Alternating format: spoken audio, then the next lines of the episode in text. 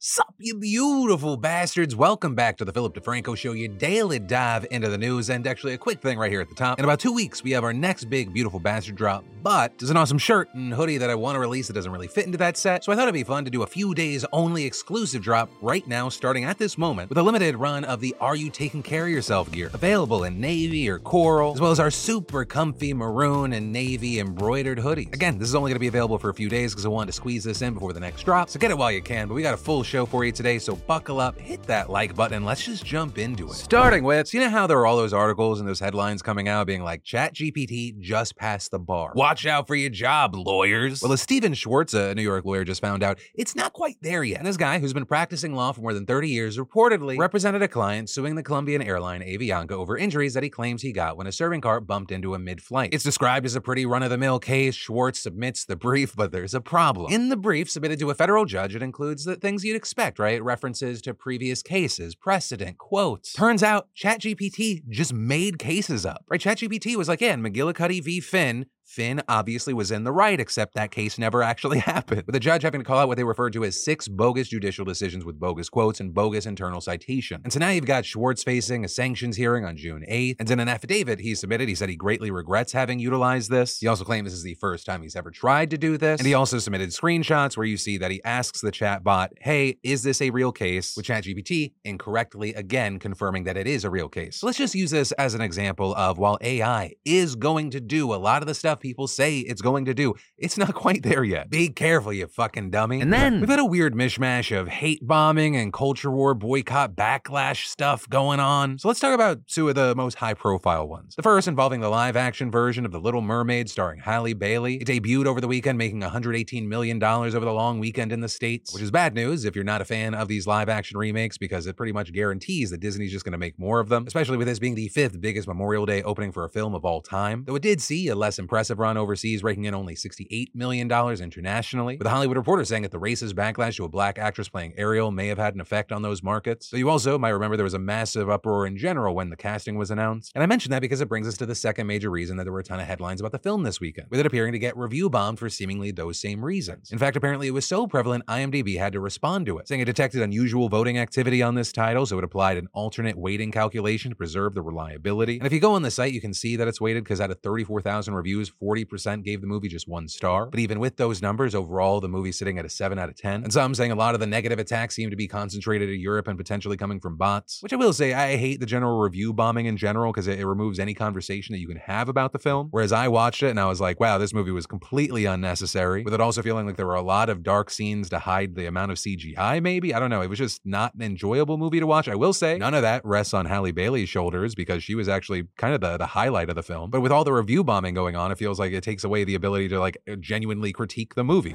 Meanwhile, on another culture war battlefront, you have some people saying Chick fil A has gone woke. Yeah, apparently this is a very real concern a number of conservatives have right now, and some even saying they want to boycott the restaurant. Right, so, how did Chick fil A going from a place that people boycotted because of its homophobic history and ownership to what, now not being bigoted enough? Yeah, a lot of right wingers right now are fully losing their shit online today over the company's diversity, equity, and inclusion efforts. Now, it's unclear exactly when this campaign started, but according to LinkedIn, the current VP of that department has been working in that section since 2020. For whatever reason, many of these conservatives are big mad about it today and pointing to a page on the chain's website that notes that it is, quote, committed to being better at together, with a passage adding that the goal of the company is to glorify God by having a positive influence on all who come in contact with Chick fil A, and adding, we're early on in our journey, but we're honored by the opportunity to steward our organization's greatest asset, our people, and are energized by the road ahead. Message also including a message from Eric McReynolds, the VP of Diversity, Equity, and Inclusion, with him saying, modeling care for others starts in the restaurant, and we are committed to ensuring mutual respect, understanding, and dignity everywhere we do business. Right, and to you listening and watching right now, you might go, these sound like the most generic, bland statements about diversity and inclusion of all time. Right? If anything, seems more about emphasizing the company's commitment to God. But that does not matter because if you go online right now, you have no shortage of people saying things like Chick fil A bowed the knee to the woke mob. We have a problem. Chick fil A just hired a VP of diversity, equity, and inclusion. This is bad, very bad. I don't want to have to boycott. Are we going to have to boycott? And even our beloved Chick fil A has fallen to the DEI cult. Same agenda that's turning our beloved military woke. It's becoming an epidemic that even Christian companies are being strong armed to participate in. Some even sharing an old clip of then Chick fil A CEO Dan Cathy speaking on a panel about racism during the summer of 2020, where he notably talked about repentance and saying that if you ever see someone who needs their shoes shined, you should do it. And then he walked over to a black person on the panel and shined their shoes. There's a time in which we need to have,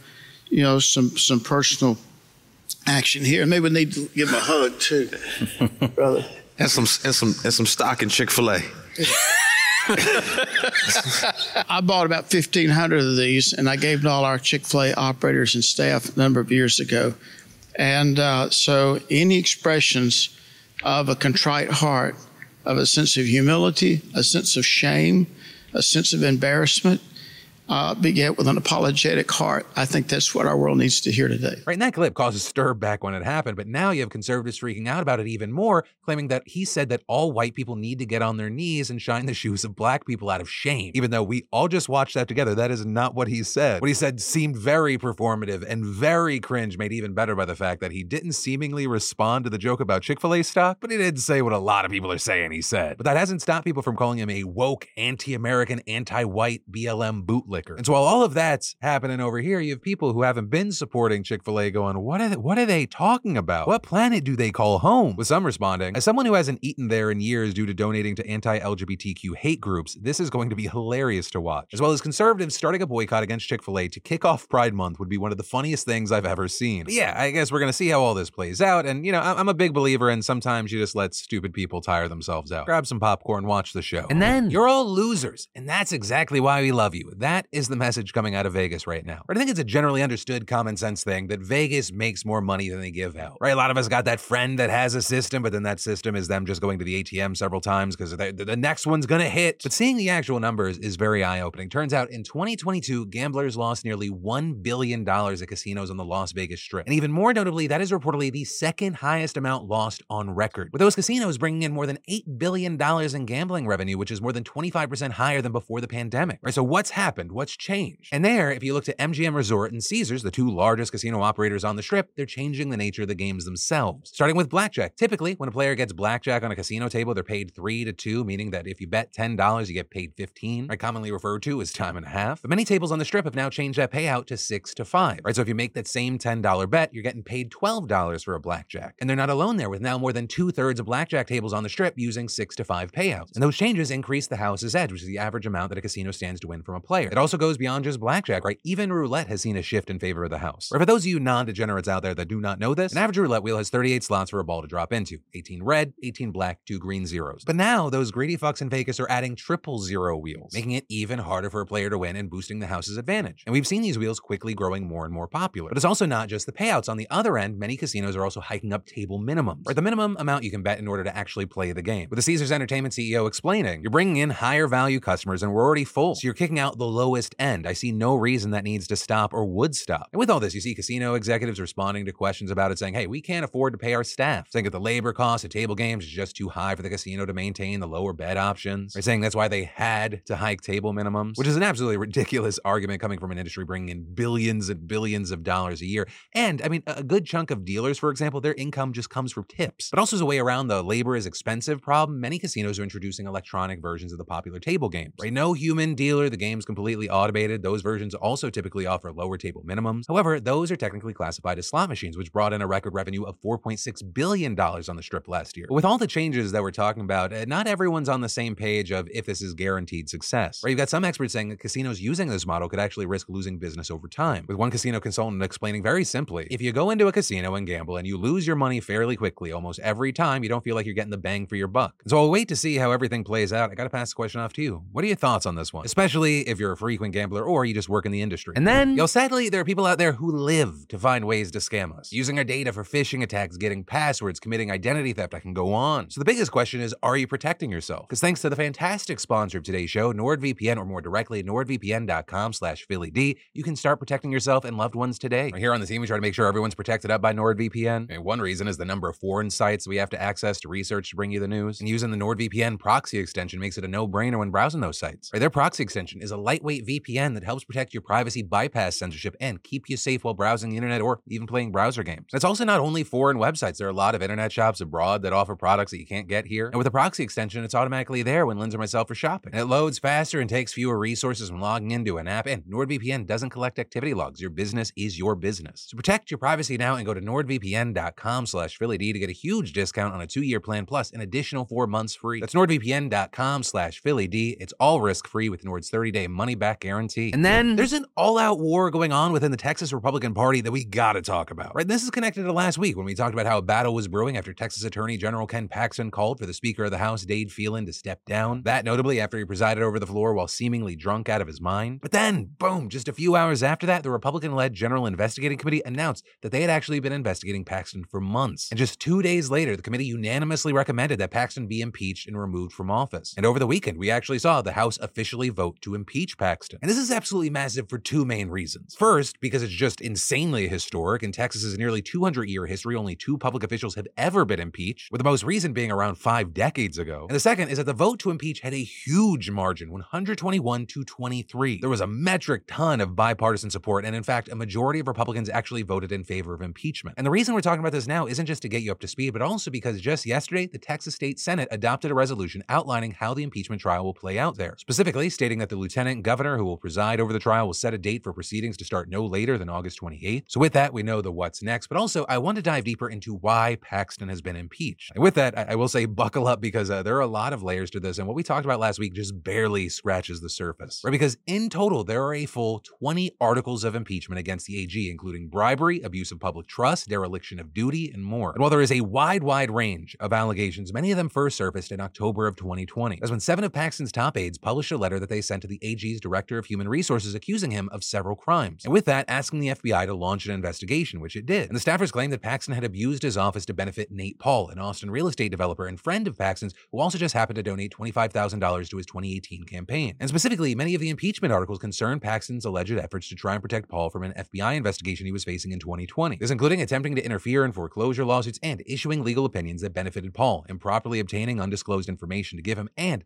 violating agency policies by appointing an outside attorney to investigate baseless claims and issue subpoenas to help the developer and his businesses, among other things. With the impeachment articles claiming that Paxton engaged in bribery because, in exchange for all that legal assistance, Paul helped him out by hiring a woman that the AG was having an affair with and paying for expensive renovations to Paxton's home. And beyond Paxton's relationship with Paul, many of the impeachment articles also concern how the AG handled the letter published by the seven aides. This including violating Texas's whistleblower law by firing four of the staffers who reported him in retaliation, misusing public funds to launch a sham investigation into the whistleblowers, making false official statements in his response to the allegations, and trying to conceal his wrongdoing by entering into a $3.3 million settlement with the fired staffers. And that last part is very, very important because, as we mentioned last week, the whole reason the House launched the probe into Paxton was that he asked the state legislature to approve taxpayer money to pay for that settlement. With all that really being the meat and potatoes of the impeachment articles, but there's also other things worth noting, including several charges relating back to a securities fraud case that Paxton was indicted for in 2015 but has not been charged in. Those including lying to state investigators and obstructing justice, as well as allegations that he lied on financial disclosures, among other accusations. And in fact, I'm going to link to a description of the articles in the description below. The main headline this is a whole fucking mess of legal issues. But Paxton, for his part, has denied the allegations and created further divisions with his fellow Republicans in the House, issuing a statement claiming his impeachment was illegal and a politically motivated scam. But as far as what happens next, you have Paxton being suspended from his duties as AG pending the trial. And there, in order for him to be convicted, his removal will need to be supported by two thirds of the state Senate, which notably is composed of 19 Republicans and 12 Democrats. And very interestingly, one of the Republican senators is in fact Paxton's own wife, and another is named in the impeachment articles for helping Paxton in an alleged illegal activity. So this is going to be insanely messy and massively divisive for the Texas GOP. Made even messier and more divisive by the fact that you have huge names like Trump and Ted Cruz weighing in to support Paxton. So we're going to keep our eyes on this one because it is going to be a ride. And then one of the ways you can tell something's really fucked up is when you have President Joe Biden and Senator Ted Cruz agreeing on something. But that's exactly what's happened thanks to this new anti-gay law out of Uganda. Right? Because the law there sentences those convicted of homosexuality to life behind bars and those found guilty of quote